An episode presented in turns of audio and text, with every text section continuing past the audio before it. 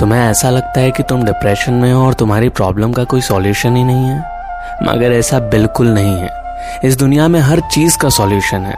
Job की परवाह है, प्यार में दिल टूटा है, या पढ़ाई का स्ट्रेस है। ये कुछ भी परमानेंट नहीं है।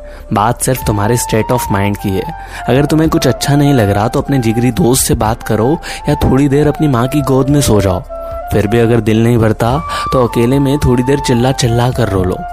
यकीन मानो, दिल बहुत हल्का हो जाएगा। अकेले में सबसे दूर रहने से क्या होगा? तुम्हारे फ्रेंड्स तुम्हारी फैमिली तुम्हारी परवाह करते हैं। सुसाइड का ख्याल भी तुम्हें बहुत बार आया होगा।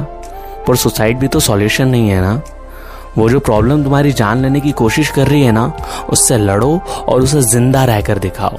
उससे जीतो, मुस्कुराओ, उसे जीबान चिढ़ाओ और आगे बढ़ जाओ। और यही है ज़िंदगी।